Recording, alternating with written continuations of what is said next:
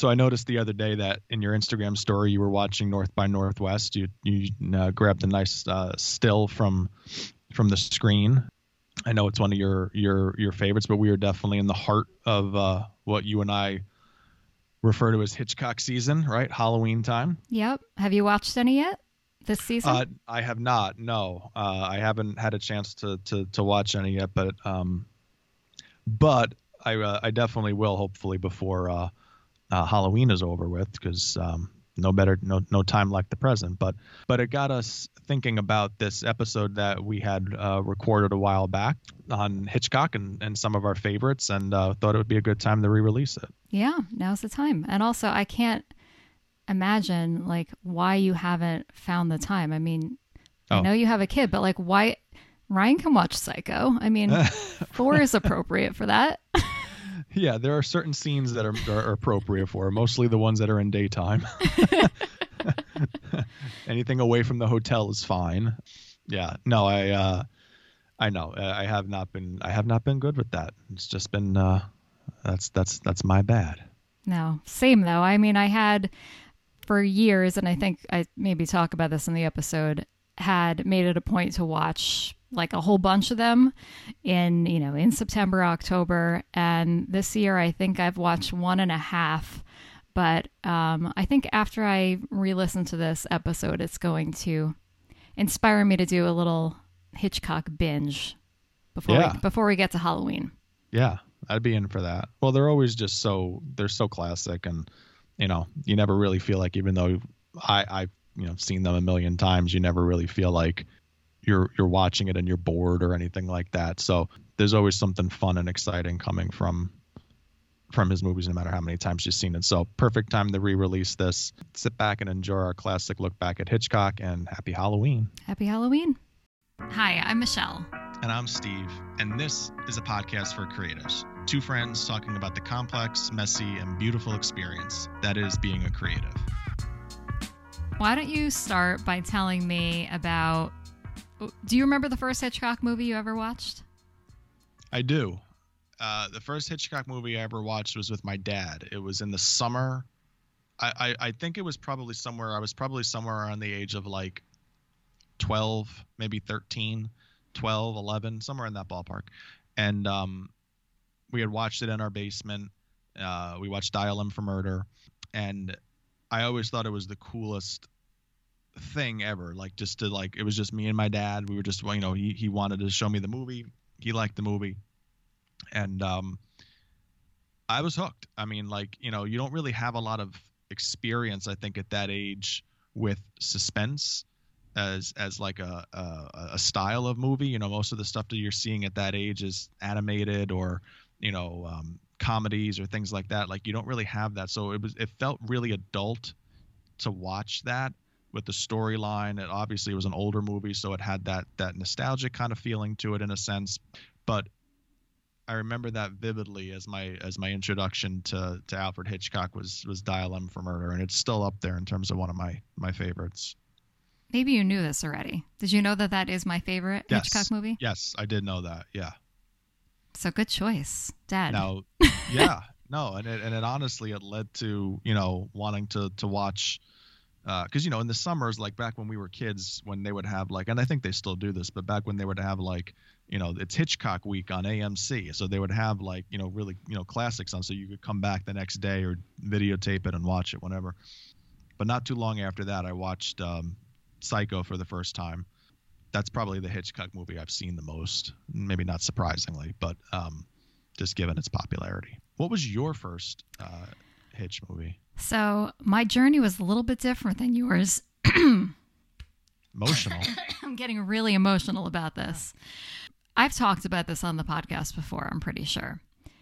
But my first Hitchcock movie was Vertigo, and I watched it in my freshman year of college in my color theory class. We watched it, I guess, over the course of maybe like two or three classes, and then we had to write a paper about it. And I remember that I didn't quite.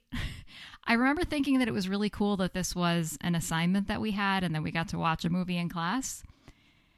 But I also remember when I got my paperback, there was a lot of like, I got a lot of stuff wrong because it was a color theory class. A lot of it was, you know, noticing, you know, what color costumes they wear at certain points in the movie, which characters wear wear which colors.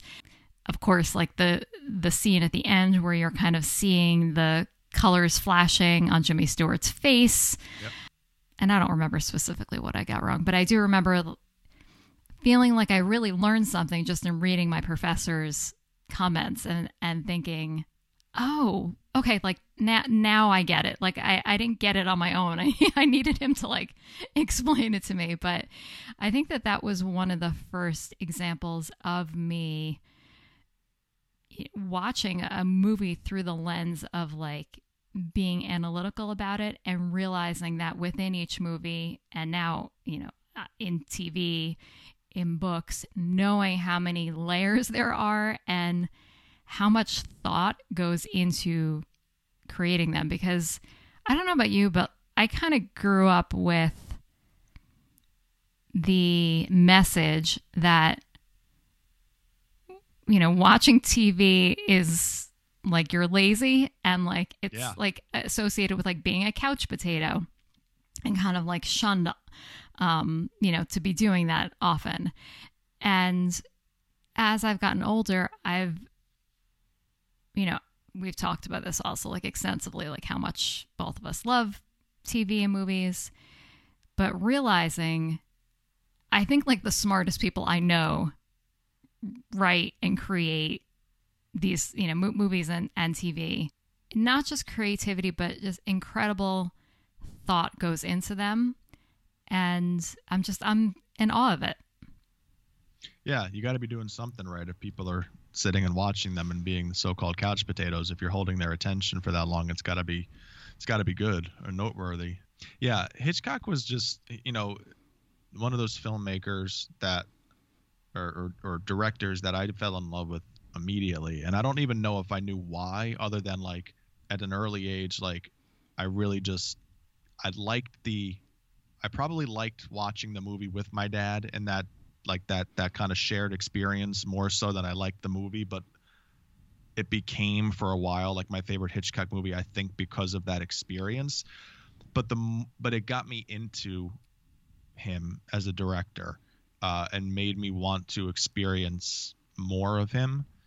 And I still have that feeling. Like I've seen pretty much everything that he's done, um, even dating back to the very early stuff when he when he started but what i find as i'm getting older is you go beyond wanting to see another movie because it's a hitchcock movie and you want to experience it and now you find yourself sort of pouring into you know the plot the writing the the the angle. There's a great uh, film that he did called rope which um I, I could make a real argument is my favorite hitchcock movie where there's a scene where he shoots without edit points. I don't know how many how long it is. It, it's minutes. It's minutes long, and you probably know the scene, but done intentionally to keep you on the edge of your seat where there isn't that natural point for you to blink when there's the edit point. And that's the stuff that I found myself I find myself as an adult now all these years after watching that movie for the first time getting sucked into is the elements that make up the picture that I fell in love with at an earlier age. I think it is. Um, I don't know how how long the longest stretch is, but I think that there's something like. I, I don't know how many cuts are in a typical movie, but in Rope, I think there's like six or eight cuts total, like in the well, whole. the so, whole thing takes yeah. place in that apartment, Yeah. right? So like you really don't have the time to do that. You're not going from like a scene on the street to a scene in the apartment to a scene in a bank. It's it's all done in one shot. So it, it allows you to kind of be confined to that that area. it's funny that I think that of of his movies, while I'm certainly drawn to, you know, his more like adventure stories like North by Northwest, To Catch a Thief, those are like very high up on my list and are very like visually beautiful. I am probably if I had to rank them, I am more drawn towards those kind of like quieter, more contained stories like Rope and Dial M for Murder. Also, it, it, it, it reads more like a play. Like it, it's really only in this shot in this one apartment. And um, same with with Rear Window. I mean that that yeah. famously like the whole thing just takes place on that one soundstage on that one um, yeah. set and there's there's something that's really backwards but like cool and fascinating in that when you contain yourself that gives you more creativity it forces you to be more creative and i love that example that you gave about rope because i don't think that hitchcock was like oh you know what would be really cool is if we like we didn't cut. He didn't want to cut because it added to the tension of it. And and and when we think about creating art our initial thought is like oh we have to do something that's like really fancy and something that's like really over the top to like you know try to impress people or to like do something different. Like he is such a master of doing things differently but doing it more simplistically and therefore in my opinion is much more successful he's got a line that i uh have fallen in love with over the years that I heard in an interview that he did a number of a number of years ago, now decades ago, where he talked about how I'm going to paraphrase this, but what is reality? Uh, I don't think many people want reality. I think whether it's in the theatre or in films, I think it must look real, but it never must be. Because reality is something none of us can really stand at any time. And I think if you look at his body of work, that's a big component of almost every one of his his his his films. You know, even if you look at Psycho and the shower scene, it's graphic, but compared to more modern day, you know, horror or or suspense films, it pales in comparison in terms of the graphic nature of it because of the artful way that it was shot you feel it, but you never really see it. And I think that's an element with with with his movies that there are filmmakers I think who are similar in terms of how they approach it, but it's unmatched in the actual end result. Um, his his work has that ability to make you feel like what you're seeing could happen is happening, but it never actually is what reality completely is. And the cool thing about that is is that he in doing that really invites the audience to be part of his experience. Something that our longtime listeners are probably so sick of hearing us say this over and over again, but respect your audience, trust your audience. And Hitchcock does a such a good job with that in thinking about you know, the shower scene is is a great example of this. It is I don't know if this term would be applied to like to, to movie making, but the term that I used in, in terms of graphic design is like gestalt, which mm-hmm. is this is hard for me to like to explain with the words. It would be really easy for me to show you something visually. But if you think about logos or even even a piece of artwork. If you could imagine like an, an ice cream cone where you only see if it's in black and white you only see half of it. But what happens is our brains are smart enough to know if you're only seeing half of the ice cream cone what the other half looks like. So you'll see this the reason i brought up like logos is like this is you'll often see this application in it. People who create logos will create things that look like that because it, it looks more interesting and they trust that, you know, your eye knows to fill in in that gap. And the same thing is happening, uh, you know, I'm sure in other movies too, but definitely in Hitchcock movies. Going back to the shower scene, we're never seeing the knife hit her body, but your yeah. brain and your eyes know that that's happening and we're filling in those gaps ourselves. And it just makes for such a better engaging experience for us as viewers. Yeah, and in many ways it makes it it makes it more terrifying or or or worse because I mean what's what's more terrifying than what you allowed to happen in your imagination yes. than what actually plays out on scene. I think there's elements to his that his to his filmmaking that if you're not conscious of it, and this is not a put down to people who don't who aren't, but if you're not conscious of it coming, it's probably the best way to experience it because you don't you don't see it happening. Like he has this this um, propensity to make the audience aware of something that's going to happen before the main character finds out that it's going to happen and it's as as again uh, having seen the majority of his of his career works i now sometimes watch the films to find that point more so than to watch the movie again for the 30th time. And i think a great example of this is is rope. I mean the audience finds out almost immediately that these two guys killed a guy and that guy's in a trunk in the middle of this room where they're going to have a party in about 10 minutes with a dozen or so guests and the guests including the lead character and Jimmy Stewart has no idea that there's a body in there.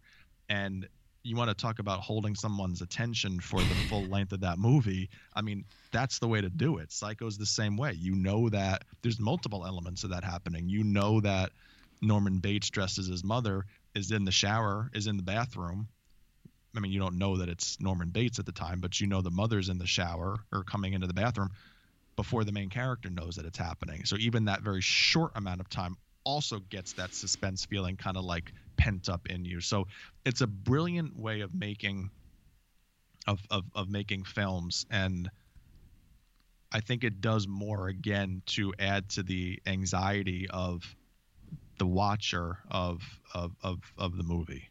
Isn't it so funny like that, you know, most of us I think identify as being anxious people, yet this is what we're running to go do as our entertainment is to I, I think that the reason that we do it, not to get super psychological here, but is like it's controlled in a way. I mean, obviously because we know that it's a movie and then especially if we're watching movies that we've seen before. So it's it's knowing that we're going to experience that emotion but knowing that, you know, it'll be over. We can turn it off. We can walk away. We right. can step away.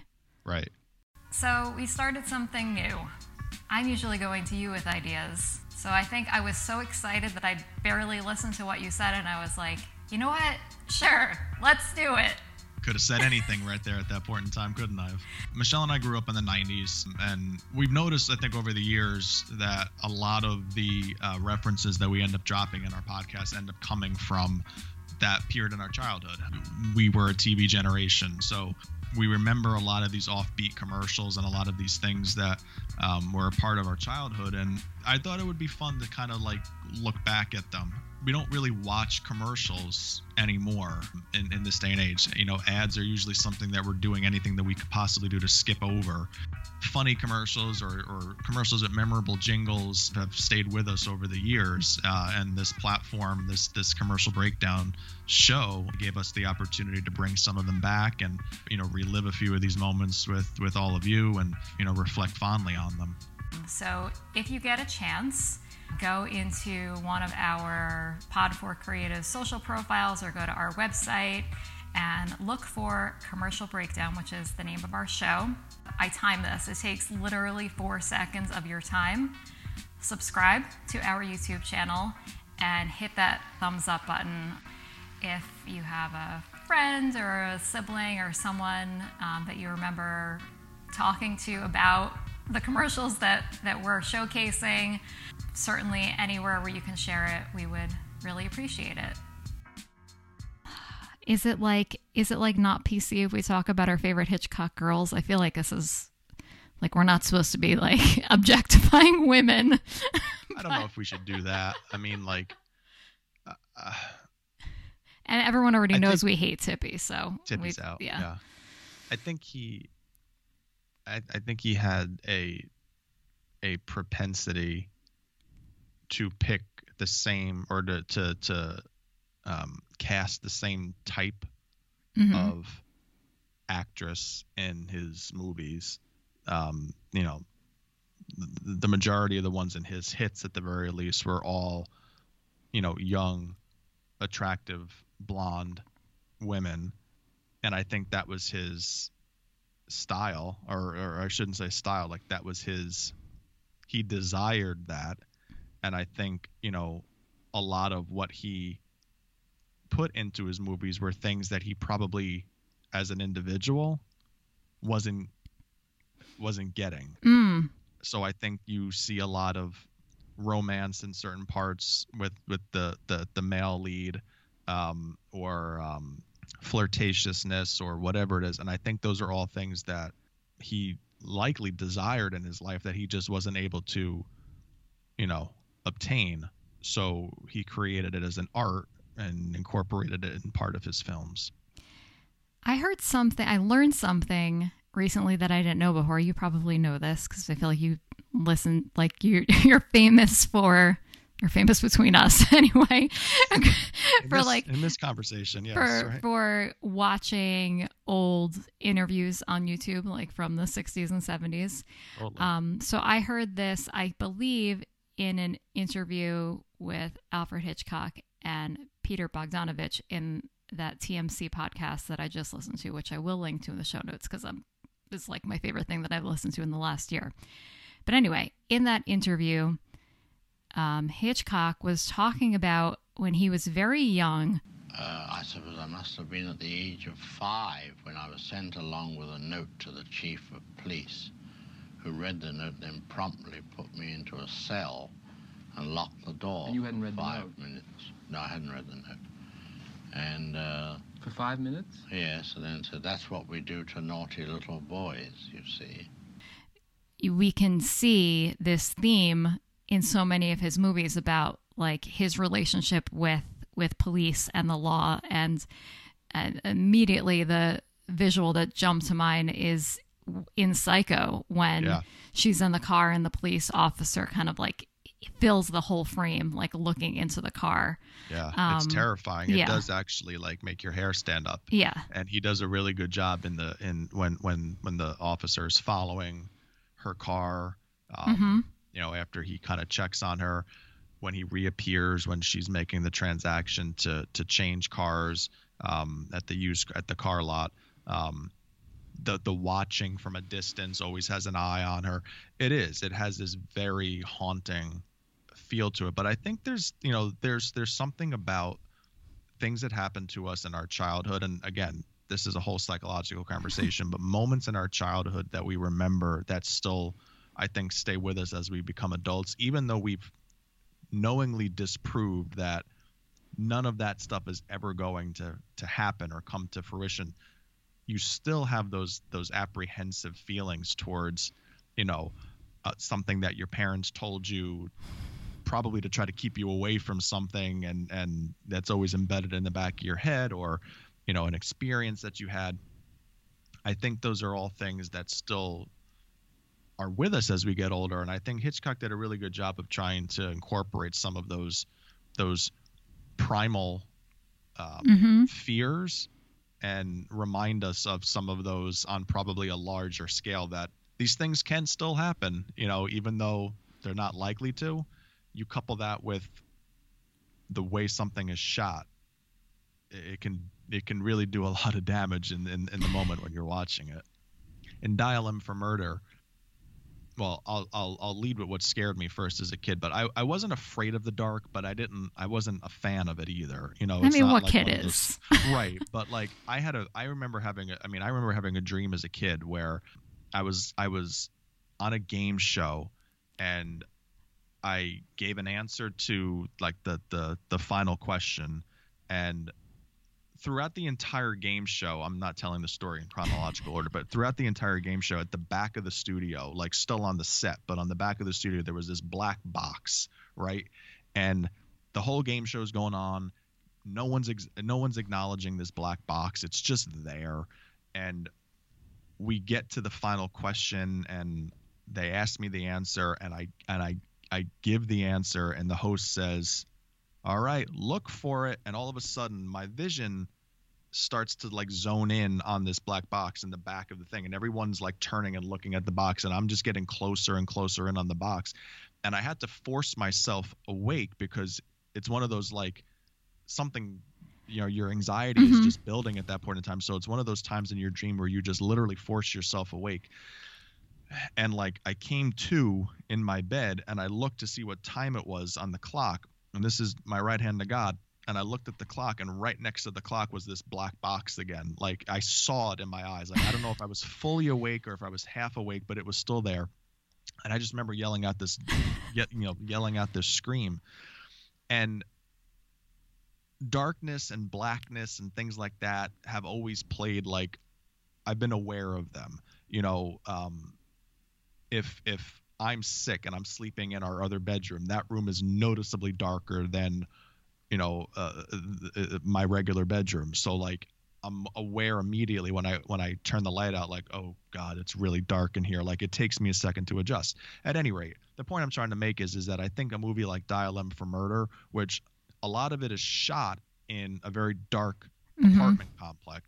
The the the elements of darkness in Rear Window, where you know the gentleman across the street turns out the lights to you know so Jimmy Stewart doesn't know where he is. Like, I think he plays on a lot of primal fears that he knows that people have, and I think that's a very um, significant style of filmmaking or or elements of filmmaking that he kind of contributes because I think there's still when you think back on things in your childhood some things don't seem any scarier than that because the stuff as an adult that's scary is obvious Mhm. you know i mean i don't i don't this is not fair to say because i'm sure there's a lot of movies that incorporate this that have some element of scaring but like if you would do a horror movie where somebody has cancer which you think as an adult like being sick is probably like one of the scarier things that you Mhm. can experience i don't think you would have that same feeling towards that as an adult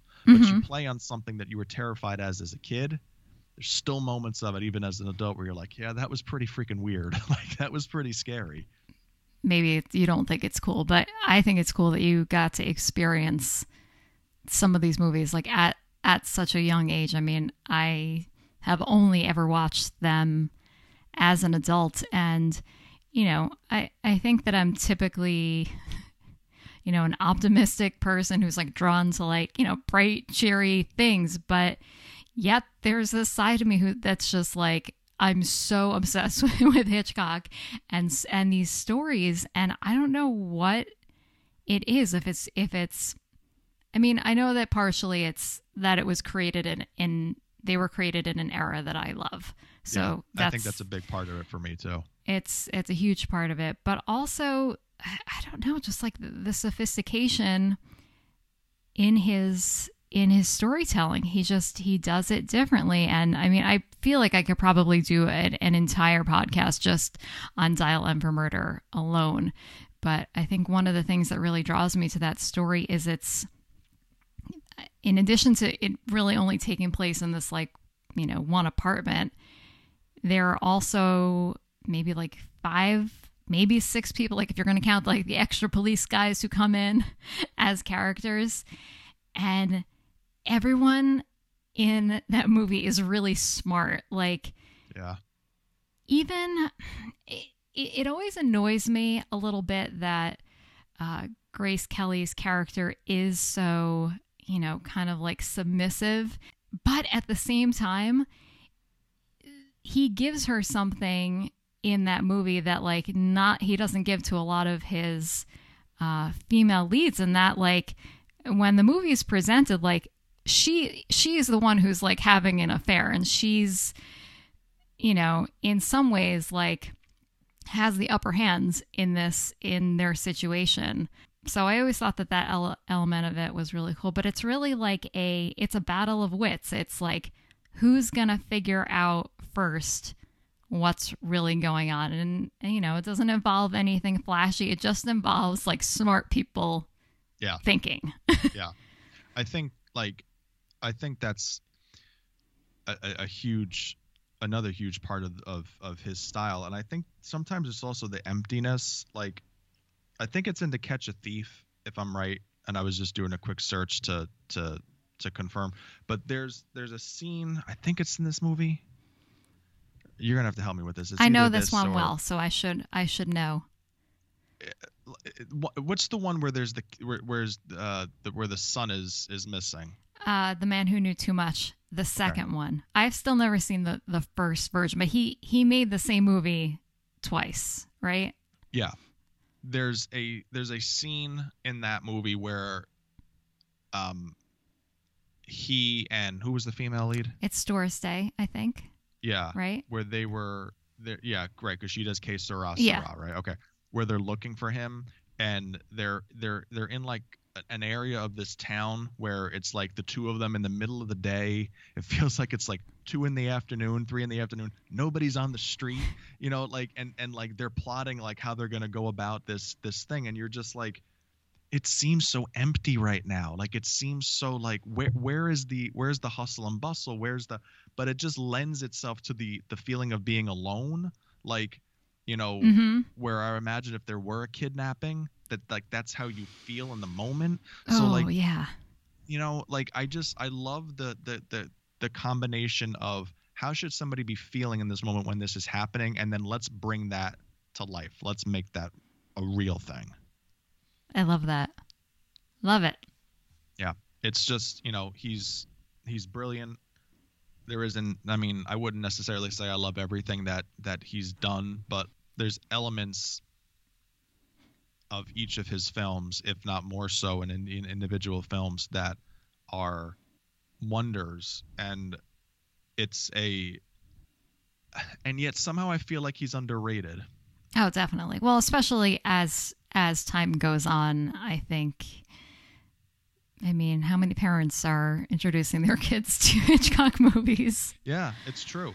And I don't, you know, and I don't think my dad would would. I mean, I would not call my dad a Hitchcock fan. I just think it was like he liked that movie. Yeah, you're gonna like this one, you know. So that's what we would watch. But I think he's he's he's underrated.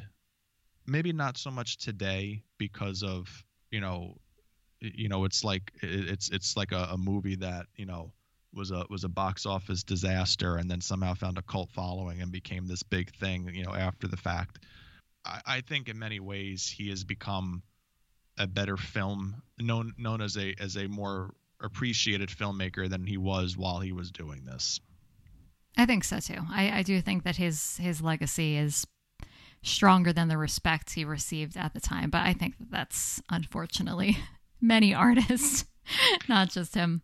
yeah i think that's i think that's true So if anyone's watching this or listening to this and they've never seen a Hitchcock before, what would be you can tell like your top five if you want, but I was thinking it might be cool to give like what would be like your starter pack? Like what three to five movies would you recommend starting with? i think you have to probably do psycho Mhm. as as your as your kickoff because that's his that's his It's like a signature. Yeah, Yeah. I don't know if he would call it that, uh, but I think I think as film watchers and film you know movie watchers go, I think they would probably say that. If it were me, I would probably give, I would probably say Psycho, North by Northwest, Rear Window. Mm-hmm. I If think to that's give you- solid. I had to give you three to pick. I think those would be the three. If you want to get a good feel for, mm-hmm. you know, we didn't even really get into a lot of North by Northwest, you know, in terms of, um, and there's still time, but we really didn't get into that as an example. But I think the storytelling in that that film, the the dialogue, the reliance on dialogue in that film, Psycho 2, I think there's a lot on on on that, but the reliance on dialogue between Cary Grant and and Eva Marie Saint, I think is like probably one of my favorite uh, probably one of my favorite lead character lead actor actress uh, pairings of any one of his movies Mm-hmm. I uh, love North by Northwest. I didn't see it for the first time until, you know, fairly recently, maybe like last four or five years. I think that it is probably his best well rounded film. It has everything. It has the mystery, the suspense, the love story. It's funny. It's beautiful. And yeah, Car- Cary Grant. I mean, you just well and the you elements of can't go humor- wrong. yeah and the elements of humor like you know, um, if you haven't seen it, I don't want to ruin it, but there's moments you'll see throughout the film where like the way he delivers a line or the or his playfulness or his just complete like you know lack of of of seriousness for the situation that yes, he's in. love that. Yeah, is That humor is the best. Yeah. I wouldn't. I mean, North by Northwest to me is yeah, it's it's a thriller and there's a little bit of a mystery component to it. I might say it's probably more mystery than than thriller, but there's a lot of like comedy hmm I think in in in his that are that are little comedy balls that are just dropped in from time to time in his in his films that like it's like a pressure valve where it alleviates a little bit of like the tenseness and then gets you set up for the next the next punch that's about to come. I don't think this is a spoiler, but I love the line where his mother is in the elevator and she asks them like, "You're not trying to kill my son, are you?" And like she's like asking them like like yeah, like seriously. yeah yeah and everyone's Like, "Oh, are you really trying to kill right? him?" no it's like it's it's so true like i i mean and i don't know if necessarily like even i don't know if he necessarily like intends for some of them to be in there but like even in psycho you know at at the at the conclusion of psycho where there's a discussion between the police officers the detectives the psychologists all this other stuff about trying to unravel who norman bates really is where they're talking about, you know, I don't know how to tell this without ruining it, but I, I don't know if anyone's, I, I don't feel like, I'm sorry, you know, like if you don't know the whole story behind Psycho by now, I'm sorry, but like spoiler alert. So cut this if you are listening to this right now. When they're talking about him dressing in women's clothing and they're trying to explain that, you know, oftentimes this is what he would do. And one of the detectives so like bluntly and elementary esque is just like he's a transvestite. And it's like not quite you know but like the way he dropped the line like completely dismissive like i laugh hard at that line almost every time i hear it because it's like i often wonder like did hitch know that that was going to get a laugh did he think he was putting it in there because there were people in the audience who would think the same thing ah he's just a transvestite that's not but I look at it as like it's such a simple-minded way of explaining it that it's so funny to me. Um, and I think that's kind of like my my niche of co- of comedy is like people who want to be the dumbest person in the room. You know, the David Yeah. Lettermans, the Three Stooges, like because being the smartest person in the room never gets laughs. And I feel like that was dropped in there for the right reasons. really good delivery. Yeah. That line is is funny. I had forgotten about that. Do you have a um I mean, I kind of feel like Rope and Dial M for Murder are kind of hidden gems. They're like slightly off the beaten path. Are there any others that you think that most people have never heard of that you would recommend? Um, Rebecca. I just watched Rebecca this summer for the first time. It was so Yeah, good. What was your thoughts? I loved it. I really liked it. You seem like you're not as enthused. No, I like it. Um, I I I can't believe we didn't t- we didn't talk about this. I don't think we talked about Okay. this. Well, you usually you go on your like. I I remember I wasn't on social media, so I don't know when you were launching into your Hitchcock, uh, you know, experience. You usually do it for like a week, but, um, right? Did, did, A did you month. do it this year? Uh, uh, Oh, it's it's, a month. it's usually na- like in October. Hasn't hasn't really started yet. The the the, the Rebecca was like a separate event. I think the level of in- like Re- Rebecca, um, the intimidation, I think components of it all is, um, you know, from from the, um, was it Laurence Olivier, his wife, his first wife. Mhm. Um, I think that's also one of those like it's not my favorite movie by him, but like I think it's one of those again, childhood, early adulthood.